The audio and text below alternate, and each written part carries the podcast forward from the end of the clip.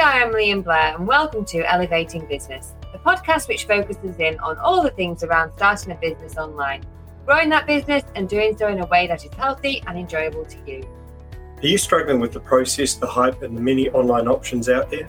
Each week, we publish three podcasts on Monday, Wednesday, and Friday to help you with all the pain points you may come across in your business journey, including many tips to keep you and your business healthy and thriving.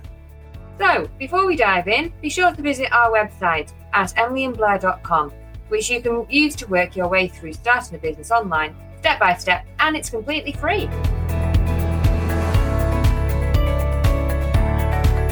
Hi, and welcome to episode 33.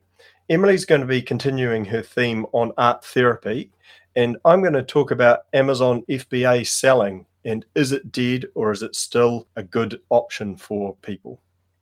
Right. So over the past uh, couple of episodes, um, I've been looking at ways you can um, try and use it, uh, a bit of art and be creative through drawing in order to reduce your stress levels. And uh, today, I'm just going to talk about why joining art, an art class um, could uh, be beneficial. One reason drawing and colouring may be helpful for stress is that the act of itself brings us to the present moment. So it is an exercise in mindfulness uh, and even a sort of uh, meditation. Now, I'm going to suggest joining an art class if you have time. Um, it is a really wonderful option. Uh, the social support of a group class can be a stress reliever in itself. Uh, it can be supportive, non competitive, and very nurturing. Another benefit of a class is that it cements the activity into your schedule. Now, we've talked a lot about trying to find ways of trying to get something into a habit and into your schedule. So if you have a class to go to and you have it in your calendar, you're more likely to do it.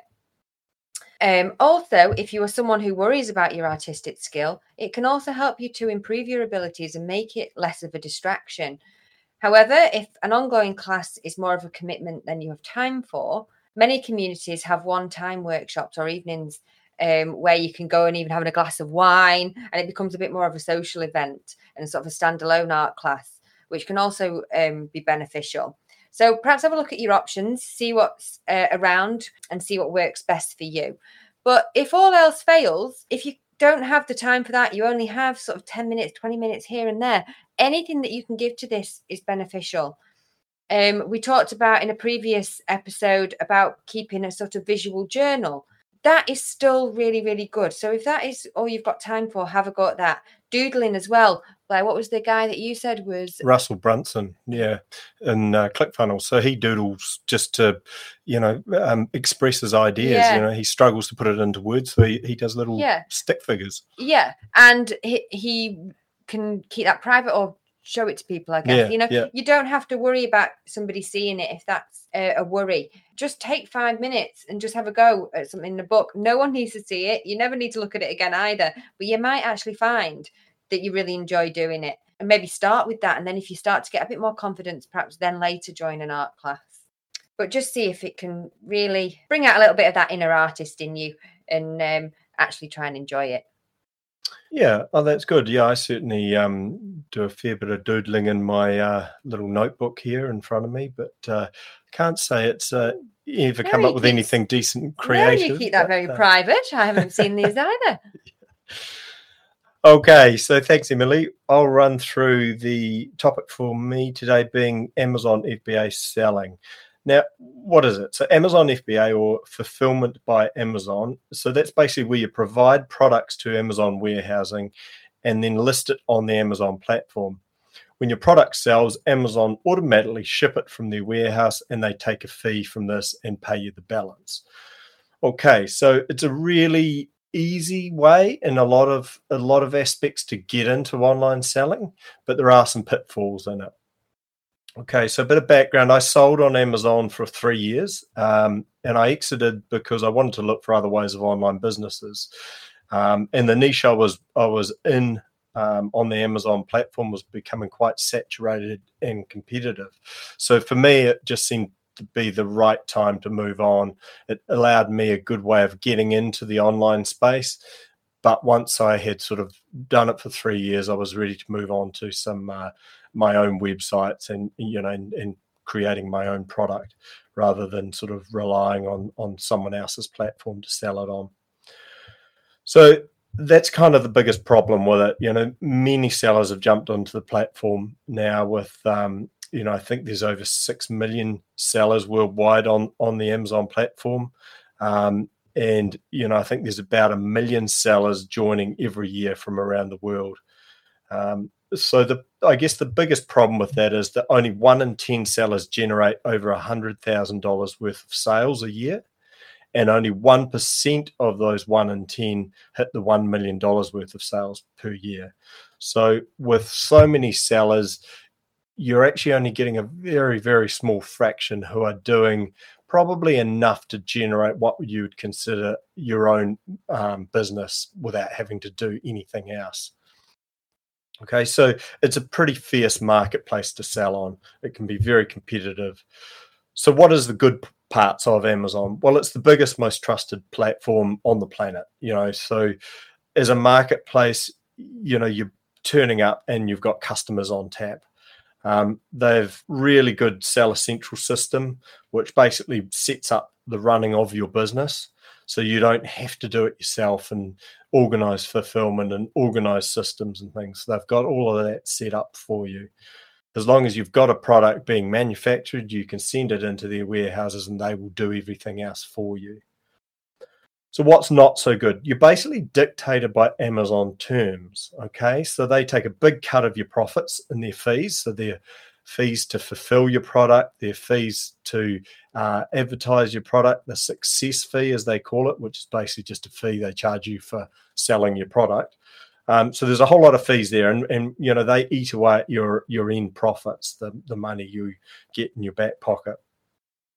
One of the other big problems, which has been sort of fairly well known, is that they can just switch you off at any stage, like close your account um, for things that you might not consider fair um, or even you know a mistake. They they've been well known to do this from time to time when the, the seller has done nothing wrong and and it's then very hard to communicate with their customer service because given they're such a big company they have such a wide range of international customer service agents who to be fair work from a playbook uh, and so unless the answers in that playbook they're very um, hard to actually get progress with. It was probably the biggest frustration of my years selling on Amazon is having to deal with their customer service reps. Um, so something to be very aware of.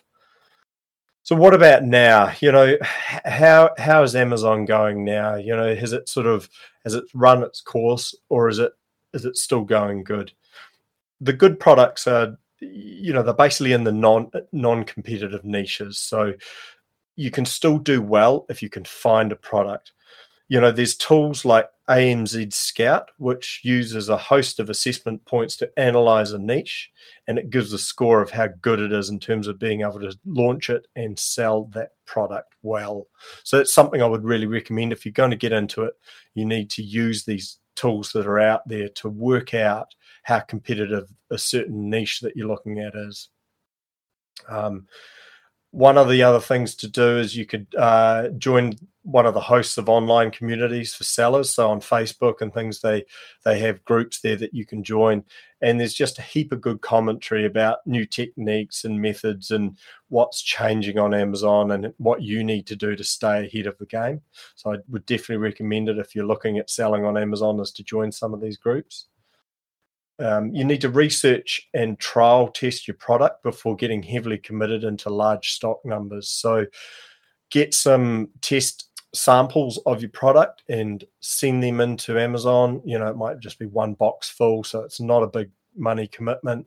Get it launched on the platform and then see how it goes. You know, if you sell out, that's fine. It just goes out of stock until you restock it. But if you sell out quick, it's generally an indication that you know the product is a good product to continue with. One of the other things is to choose your niche carefully. So look for the unusual, look for the boring products because less people will be interested in that space. So also consider selling in other countries other than the US. You know, the US is the most competitive region to sell in. Yes, it has the most customers, but it's also the most competitive. So if you want to get onto Amazon, look at the France site, look at the UK site. You know, there's multiple Amazon platforms you can go on to, and you'll find they're less competitive and potentially easier to get started in. Make sure you do your money analysis. So what I what I mean by that is do a very detailed breakdown of your product cost and then all the fees and costs associated with selling it through the FBA platform to find out what money is left at the end of the day because there's been so many start so many people start to sell on Amazon that have launched their product they've sold them well but then they've found they've got no money left at the end of the month because everything got gobbled up in fees and expenses. So you need to make sure your product's profitable otherwise it's just a complete waste of your time the other thing which people are starting to push now is use a multi channel approach. So Amazon's only one of your sales channels. So that means you've got a diverse structure and you're not just reliant on Amazon. So you might sell on Walmart, you might sell on your own Shopify store. You know, you could be doing it through Facebook ads. You know, there's so many ways, but if you're all reliant on Amazon and they turn your account off one day, then your money dries up really quickly. So you want to build a business off Amazon with, with an email list and other ways of getting and keeping customers without the help of the Amazon platform, just so you're not fully reliant on it. So I guess in conclusion, Amazon isn't dead, and you know the fact that one million sellers join every year shows it's still a very popular way to go. It's a good way to get started online, but just take it carefully and plan it well diversify what you're doing to ensure you don't get caught out with all your eggs in the Amazon basket. But certainly get stuck into it. You know, it is a good way of selling online. You've just got to find the right product in the right niche and potentially in the right country um, to see which one's going to work for you. Give it a go. Start out small and then scale if you find it's working for you. Okay, so that's all we've got time for in episode 33. Thanks, guys.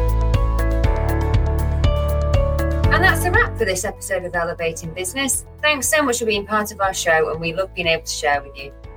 Any links and resources mentioned in this episode can be found in the episode notes on our website, emilyandblair.com. And remember that our website is a huge resource for free, step by step guides and articles for starting a business online and working through the journey. If you like what you're hearing, then please subscribe to the podcast and share it with a friend. That's all for now, and we'll see you in a few days' time with our next installment of Elevating Business. Now go do something today that will make tomorrow better.